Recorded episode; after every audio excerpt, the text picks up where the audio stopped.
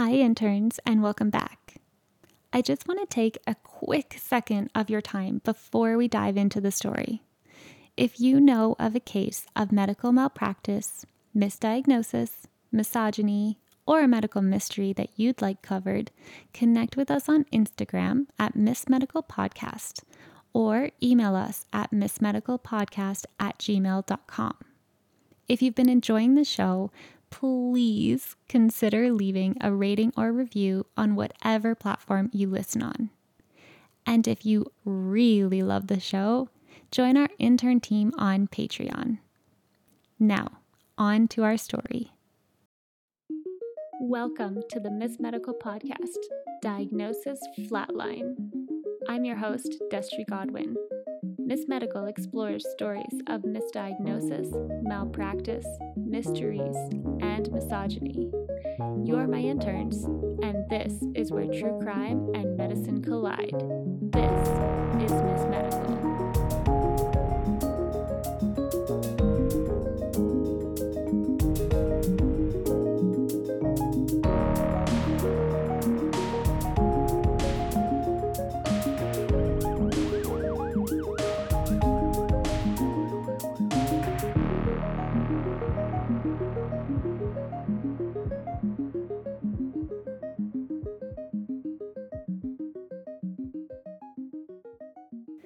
Today's episode takes us back to 2014 in Maryland, USA.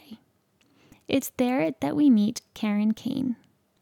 Karen was generally healthy, but when she had started experiencing abdominal pain, she went to see her doctor about diagnostic testing. She had a family history of pancreatic cancer, which can be notoriously difficult to diagnose in the early stages because it causes so few symptoms. Considering this risk, her doctor referred her to see a gastroenterologist at the Gastro Associates Clinic. It was there that she met with Dr. Khandelwal in April of 2014. After reviewing her concerns, he recommended a diagnostic procedure called an endoscopic retrograde cholangiopancreatography. And that's a mouthful, so we call it an ERCP for short. The test is somewhat similar to a reverse colonoscopy. The doctor uses a scope which is inserted through the mouth to view and identify issues within the liver, the pancreas, and other parts of the upper digestive system. You might already be familiar with a similar procedure called an endoscopy. The key difference here is that an ERCP uses contrast dye and x rays in addition to the scope itself to create images. Beyond images, an ERCP can also be used for treating various conditions. It's considered a minimally invasive procedure, but it is high risk and requires a highly trained specialist to perform it. For diagnostic purposes only, it's not typical to have an ERCP right away mostly because there are just so many other imaging tests that are less invasive and have less risk involved that can be used first, primarily CT scans or MRIs. Karen, of course, was not a doctor and trusted that the ERCP must be warranted given her family history. Her understanding was that there was fairly minimal risk to the procedure. She consented to have the test done, not knowing how much that decision would change her life. Shortly after the procedure, which had seemed to go smoothly with no reported complications, she was overcome with severe abdominal pain. Knowing something wasn't right, she immediately returned to the local emergency room. she explained the excruciating pain she was in and told the doctor she had just recently had an ERCP procedure done. By then, the diagnosis was easy for the physician. He diagnosed her with post ERCP pancreatitis. Clarity and for all of my interns out there, that term literally translates to inflammation of the pancreas following the ERCP.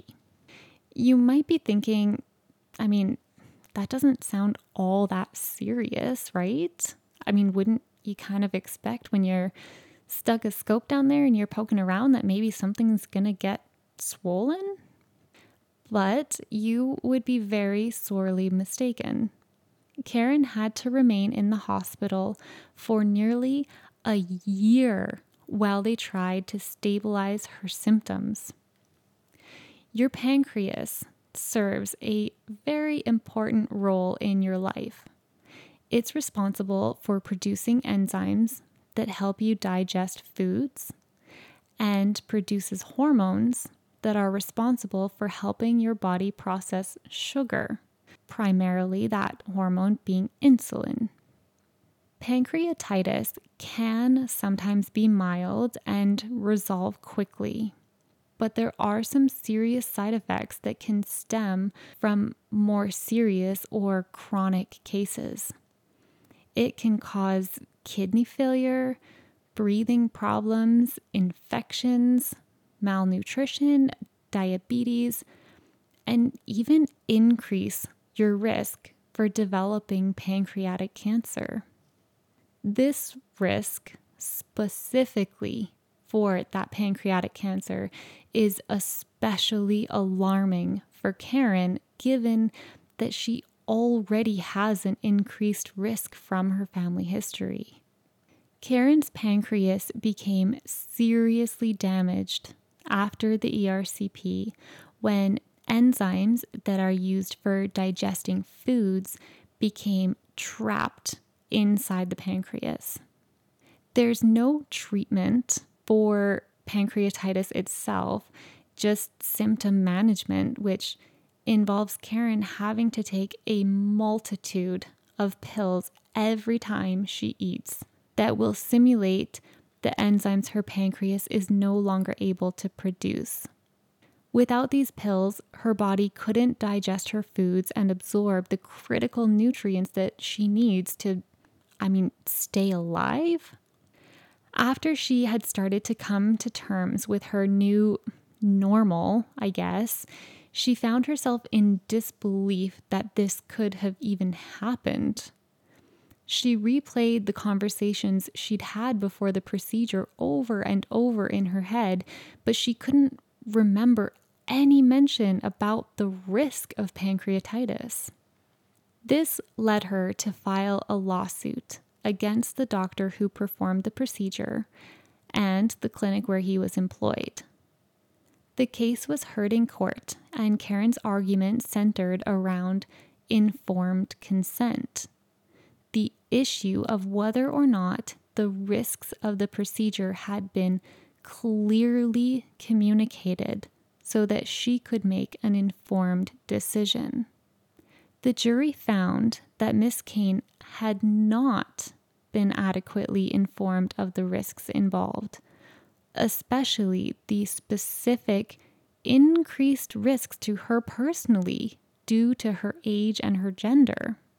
The jury also found that the procedure itself had very little chance in actually benefiting her in any way. In other words, the risk of the procedure far outweighed any potential benefit, and that had also not been clearly explained to her. The jury awarded Karen $1 million towards her past medical expenses, $1 million for lost wages, $72,000 for future medical expenses, and $3 million for non economic damages, which is kind of more aligned with like your pain and suffering, for a total awarded amount of $5 million. Now, as we know, it is never that simple. Due to Maryland's cap specifically on non economic damages in healthcare malpractice cases, which seems like an oddly specific thing to create a cap for, but essentially that 3 million that had been awarded would be reduced to only 740,000, leaving a realistic total award amount of just under 3 million. For Karen, though, it wasn't just about the money. While the verdict will certainly help her to navigate through future medical expenses and will give some relief to how much the procedure has already altered her life, the verdict was most meaningful in providing validation. Ms. Cain's lawyer stated, quote, "We feel validated by the jury's verdict, which was well reasoned. We're grateful to the jurors who looked at a lot of medical literature in this case and really dug into the statistics related to this procedure. I think ultimately, this jury verdict demonstrates that physicians have a responsibility to their patients to give them all of the information they need to make intelligent and informed decisions about their medical care. End quote. The doctor who lost this case, however, may have felt differently. Well, at no point did the trial focus on whether the procedure itself had been botched and instead focused just entirely on Karen not being fully informed of the risks. Dr. Khandelwal's attorney said that the doctor respected the verdict, but also left us with these words quote, He felt what he had done for this patient was the correct course but unfortunately, she suffered from the known complication. Not one expert said my client did anything wrong during the procedure. We are chalking this up to a situation where the jury just wasn't going to turn down this woman. End quote. If your blood is boiling right now, uh, same, because this made me so mad. It's like legal gaslighting. Nobody said the procedure was botched. Calm down. Anyway, I'm way too fired up over that one. Well, those words came from the attorney and not from the doctor himself, I have to hope that they are not reflective of how the doctor truly felt. I did not find anything to indicate that the doctor's skill or competence was ever questioned. But unfortunately for Miss Cain, even a perfectly performed ERCP still carries inherent risk. A fact that she will remember every day for the rest of her life. For sources and additional show notes, follow the link in the episode summary to our website. If you'd like to see pictures related to the episodes and the Miss Medical podcast, you can find us on Instagram as Miss Medical Podcast. If you love Miss Medical and want to support the show, find us on Patreon where you can officially join the intern team. All episodes are written by myself and aim to be as factually accurate as possible. Music is an original composition recorded and produced by Jason Chamberlain. And of course, make sure you follow the podcast on your chosen platform so you never miss an episode.